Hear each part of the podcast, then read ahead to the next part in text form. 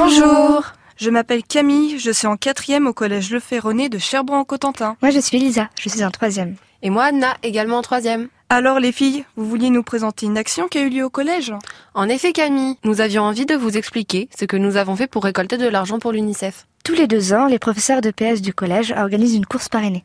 Ah donc, ce n'est pas la première fois que le collège organise ce genre d'événement. Non, effectivement, c'est la troisième fois. La première fois, les bénéfices étaient pour Action contre la faim, et la deuxième pour les pompiers humanitaires de Normandie. Cette année, l'association choisie était l'UNICEF. Oui, mais en quoi consiste cette course Tous les élèves de 4e et 3e doivent trouver des parrains qui leur promettent une somme d'argent par tour effectué. Puis, le jour du cross, nous courons pendant une demi-heure sur un parcours de 500 mètres.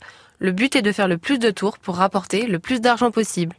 Écoutons Anne Leborn, professeure de PS au collège, qui nous explique son fonctionnement. Alors, tous les élèves participaient avec leurs moyens, c'est-à-dire que les dispensés, eux, marchaient, participaient à la course, soit en courant, soit en marchant.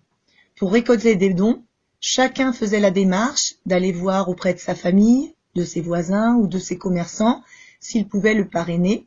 Donc, un élève qui, par exemple, est dispensé a peut-être fait deux tours de parcours, et demandait à être sponsorisé pour ces deux tours.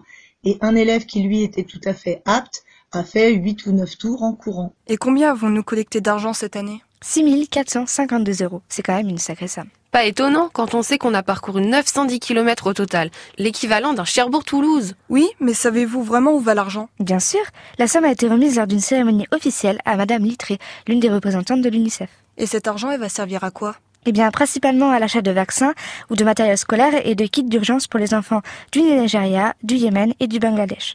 Au final, nous sommes très fiers d'avoir pu faire une bonne action comme celle-là et nous encourageons tous les élèves des autres établissements à organiser ce genre d'événements aussi bien sportifs que caritatifs. Oui, parce qu'il n'y a rien de mieux que la solidarité. Je suis d'accord avec toi, Anna. Et sur cette belle idée, nous vous souhaitons une bonne journée à tous et à toutes. Au revoir.